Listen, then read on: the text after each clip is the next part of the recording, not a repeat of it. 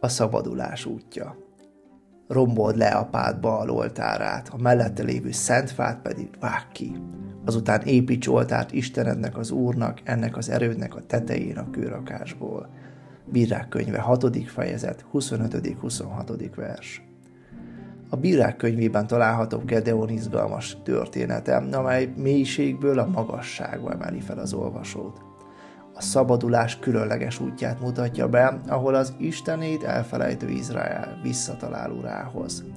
Az ellenség kemény kézzel bánt el a bálványimádásba sodródott néppel, akik rejtek helyeket készítettek a rájuk törő rablóktól való félelem miatt. Elvették mindenüket. Ennek következtében elszegényedtek.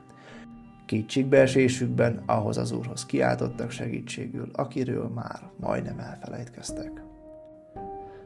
Amikor valaki ilyen mélységbe kerül, többnyire azt várná Istentől, hogy a kiáltása után egyből szabadítsa meg a nehéz helyzetből, de Isten nem végez fél munkát.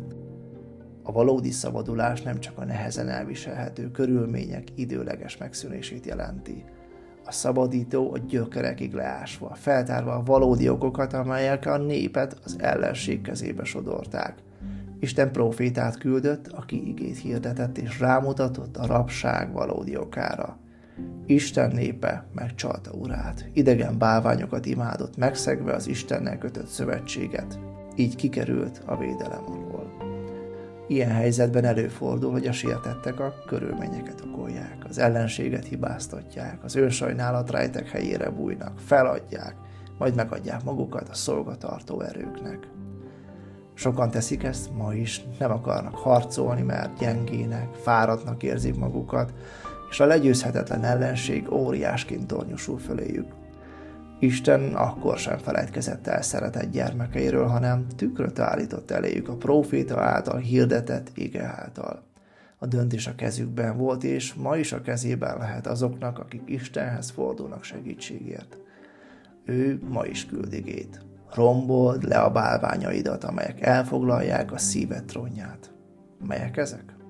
Az istentelen, magában bízó ember bálványa, aki a hit elutasításával magát magasztalja fel.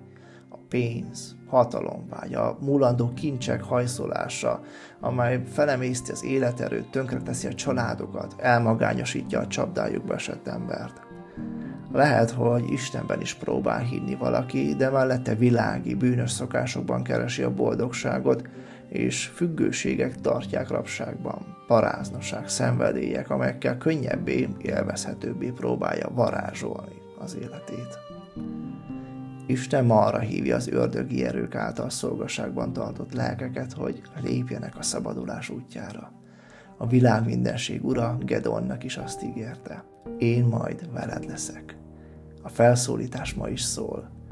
Indulj, rombold le a bálványaidat, amelyek elfoglalják a szíved erődjét, és építs oltárt az élő Istennek.